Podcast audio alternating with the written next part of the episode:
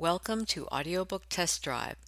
In today's episode, we are featuring an excerpt from Monterey Noir, a Barker Mystery, Book 1, written by Patrick Whitehurst. A homeless hero with the crime solving skills of Sherlock Holmes.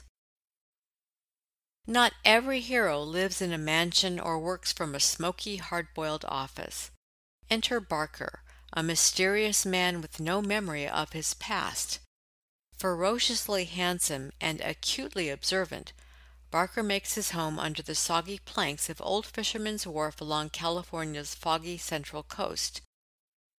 His closest friends are an assortment of stray dogs, ranging from a large Rottweiler to a tiny Shih Tzu who live with him.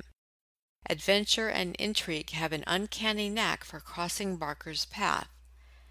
In this first entry of the series, Bernie, Barker's sole human friend, bestows his makeshift home upon the man and his dogs just before dropping dead.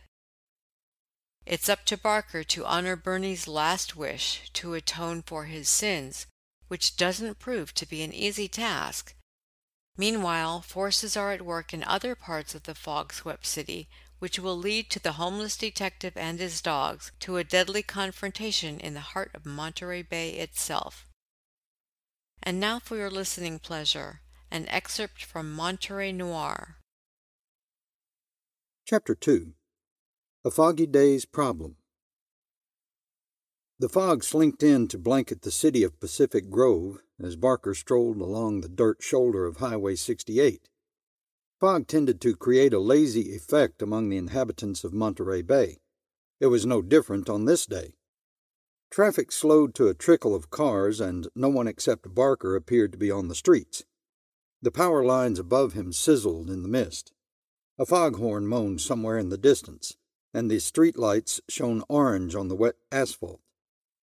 He stared at the ground near his feet as he walked, thinking of nothing more substantial than finding a cup of hot tea. A nearby cafe offered some of the best Earl Grey on the peninsula, Barker made up his mind to spend his last dollar there. Dangler the Rottweiler and Zero the Shih Tzu led the way before him, his tiny feet working furiously to keep up with his bigger companions. Barker could tell from the look in Dangler's eyes that his stomach was in charge. His marble sized black orbs stared busily from bush to bush for any sign of a morsel. He'd find something soon enough. Behind him trotted Connor the border collie and Davis the pit bull. Grizz was nowhere to be found, but he'd show up, usually days later. As a coyote mix, Grizz would find his own way back with no problem, but never when expected. Barker never worried as to the whereabouts of the pack. The fog bank and its subsequent drizzle often immersed the city of Pacific Grove. It rolled in nearly every day. Barker found he liked the fog. It had a quieting effect on the soul and brought calm to his mind. He'd been staying near a ridge within the limits of Pebble Beach, not close enough to be seen by anyone, for the last two days. The dogs loved it in the woods. They wandered off for hours exploring the trees, sniffing the beds of dried up brown pine needles, and familiarizing themselves with the squirrels and deer that lived there. Barker constructed a small lean to of broken branches, oak bushes, and pine needles. He built the fort against the side of a fallen tree and lay under its cover as the fog rolled in. Living off the land, eating berries, and sipping dew sustained him. But for the most part, he merely relaxed under his fort and listened to the lonely wail of the foghorn each day as it called to the sea. Now it was time to get back into the world he needed a shave, and his parka was streaked with grime. Later, he'd wash it in the tide and leave it out to dry on a rock. Barker knew the sun would be out over Monterey and neighboring seaside. He'd have only to break through the wall of fog near Cannery Row to feel that sunshine. Pacific Grove and Carmel were the two cities on the peninsula that regularly fell under the gray fog bank. There was no hurry. Barker's primary concern was to purchase tea to warm his insides. The lights of the first business appeared to him through the mist. It was a small grocer. Only one automobile, a new Ford Explorer colored the shade of eggshells, sat parked outside the store with a small inflatable raft tied to the roof. A block or two farther down Forest Avenue lay his destination. He began crossing through the parking lot when a strange din reached his ears. The dogs stopped, their snouts pointed toward the clamor. Muffled, but somewhere nearby, a dog whined. Barker focused in on the sound and discovered that it came from the Explorer, and went to it. He saw an Irish setter in the back. The dog appeared distressed, scratching at the hatch in the rear, and circled the interior of the vehicle. It stopped when it saw Barker approach, whined, and stared up at him. The dog wore a new collar, colored in red and green zigzags, but he could not read the tag, covered under a heavy mane of red fur, to discover its name. The setter reached up to him and put its paw on the glass.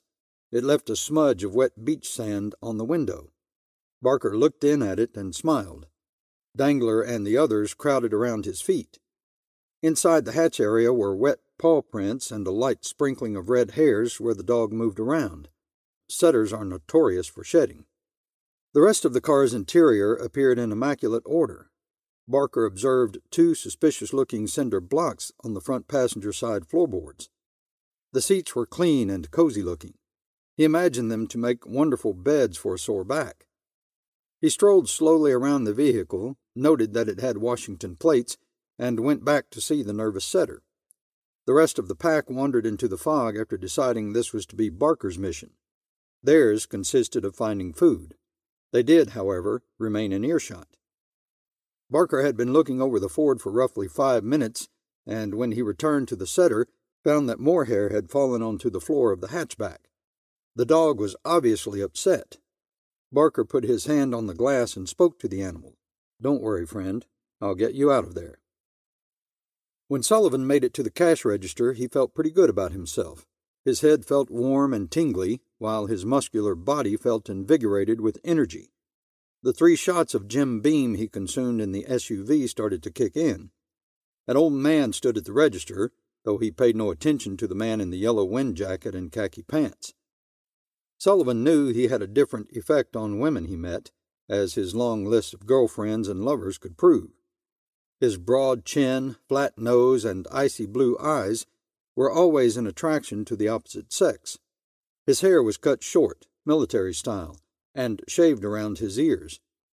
Being a weightlifter of nearly six feet in height was also an advantage when it came to attracting the opposite sex. Not every woman fell for his strong physique and handsome looks, however. Shirley was evidence of that, but one couldn't woo them all. He'd get his revenge on her. He remembered their last morning waking up together. She wore nothing but a pair of white running socks. The blankets were pushed to their feet, and her long blonde hair fanned over a pillow, disheveled and luxurious. Early morning sunlight poured over their glistening nude bodies. He pressed his contoured frame against her curves, his wide hands massaged the swells of her generous breasts. He teased her with his fingers by rubbing the tips of her tan nipples between his thumb and index finger. She moaned, her body responded to his hard physique, and he shifted from her side to a push up position. She lay pinned beneath him, her hips rising to meet his. He pinched her breasts harder. Say nothing. Not a word, he commanded. She felt him enter her. Her body vibrated with the thrill of his touch. She ran her hands along his rippling muscles and down to his firm buttocks. His rhythmic motion felt like the beating of a drum faster and faster, keeping tempo like a seasoned professional. The pain he brought her nipples made her bite her lower lip in ecstasy. Her fingers dug into his backside, leaving deep red trails as she scratched her way up to his lower back to his shoulder blades. Her body exploded in a parade of joy and pain, mingled as one juicy sensation.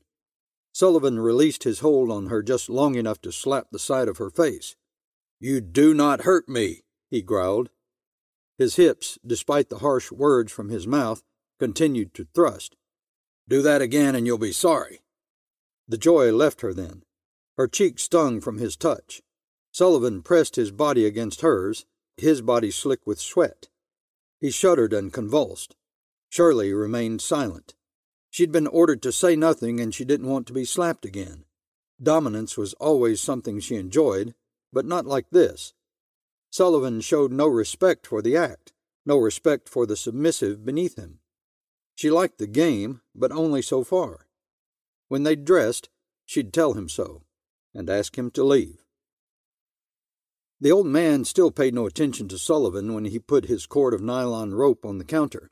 He rang up the bill and took Sullivan's money. Finally, he looked up to him with a question perched on his lips. That your explorer out there? the old man asked. Sure is, Sullivan smiled, returning from his thoughts. Why do you ask? There's some guy in a blue snow parka out there messing with your dog. Sullivan scooped the cord into his hands and hurried outside into the fog. Hey! he yelled to the man in the parka. What do you think you're doing? The man turned to face him. Sullivan stopped a foot from his face. Three days of facial hair growth clung to Barker's face. Smudges of dirt were visible on his cheeks and the forehead. There was an earthly smell to him, pungent and strong, which made Sullivan's nose wrinkle. He fixed his gaze on Barker's green eyes and asked again, What are you doing? Is this your dog? the man asked. The two were roughly the same height and build. Sullivan smelled of gray flannel and appeared freshly shaved. Barker could see a hint of anger in his blue eyes. They shifted back and forth from him to the setter. He could smell alcohol on his breath. Yeah, it's mine. What of it? There's something wrong with it. He probably needs to go to the bathroom, Sullivan replied. He's been in there five hours straight. We're from Seattle, been on the road since yesterday. Barker leveled his grassy eyes at the other man and said, That dog has not been in there for five straight hours. Sullivan snorted. How do you know? He clenched the cord of nylon in his hand until the knuckles turned white. Its feet are wet. If it had been in there as long as you say, they would be dry by now. Sullivan relaxed a bit. This man was an annoyance, but that was all. We did stop at a park near here a while ago. I forgot. An idea came into Sullivan's mind. Hey, maybe you could help me out. I'm looking for Lover's Point. Can you tell me how to get there? Astro, he's never been to the beach. I want him to see it. Barker looked at the vehicle. Once more he found himself wondering about the raft on the roof. The two cinder blocks on the floorboards of the passenger side caught his attention as well. Looking back at Sullivan, he saw the cord of nylon rope in his hand. Those three items, plus the nervous setter, made him uneasy. That's nice of you. Barker appeared to relax. That Irish setter back there will appreciate your effort. It's always a welcome relief to meet people who care about their pets. Yeah. Sullivan eased his knuckles slightly as he talked to the man in the blue parka. He's been hanging out with me all day, sleeping up front on the passenger seat mostly like a newborn baby. Hey, you were going to tell me how to get to Lover's Point, right? You're lying to me. This is not your dog. Bullshit. Sullivan pushed Barker away from the Ford. It was only a slight shove that Barker took without any further action. Why don't you mind your own business, you bum? Get out of here. This dog has been to the beach very recently, Barker continued. It left sandy smudges on the glass. There's been no rain in almost a week. The only place he could have gotten wet was at the beach. There could be any number of explanations. Sullivan threw his hands up into the air and wondered why he was still talking to this smelly man. But so what? I took him to the beach. Who cares? There's no sand packed in the grooves of your tires, none near your brake or gas pedal inside. This dog has been to the beach, but you haven't. Come on, man, Sullivan moaned. He reached into the pocket of his windbreaker and grabbed his keys. The SUV chirped twice when he disabled the alarm. Just leave me alone. I'm taking this dog, Barker told him. It's not yours. Go ahead and try. I'm leaving. Sullivan opened the driver's side door. With a flash, Barker kicked it closed again. His hand clamped over Sullivan's wrist and spun him around. Sullivan found himself pinned against the vehicle, with this man holding him easily in place. He would never have imagined a street person to possess such vitality, such raw power. Those wet paw prints are nowhere else inside this vehicle but the back. You said it was sleeping up front next to you. Why are there no wet prints there? Barker pressed. His grip never faltered on Sullivan's wrist. The man was immobilized. He hasn't been up there since the beach, Sullivan pleaded. Let me go, huh? What are you? Some kind of wild man cop? You look like a vagrant. How about I give you a buck and you split? That dog, Barker nodded his head to the hatchback, has not been in the passenger seat of this vehicle at all. You can't know that. I was out here with the dog while you were buying that rope. It's shed. Irish setters shed. Yet there isn't one red hair on your passenger seat. That dog hasn't been there. Fighting against Barker's grip, the man tried to shove his way past the man. No matter how much pressure he used, Barker held fast. Sullivan gave up. It doesn't make any difference. You're just a freaking bum. I could be lying to you for the fun of it. You still can't prove he isn't mine. Yes, I can. Sullivan looked incredulously at Barker and asked, How? That Irish setter is a female, he answered. If it was your dog, you'd know that. You wouldn't keep calling her a he. Sullivan was stunned. He looked next to him into the hatchback. The Irish setter sat on its haunches. She watched the heated exchange with a cocked head. Barker released his hold on the man, snatched the keys from his hand, and tucked them into the pocket of his jacket. He walked to the hatch. Sullivan watched, motionless. Against a man of Barker's energy, Sullivan was nothing more than a house cat to a tiger. Barker opened the hatch. The setter leapt into the parking lot, wagging her tail.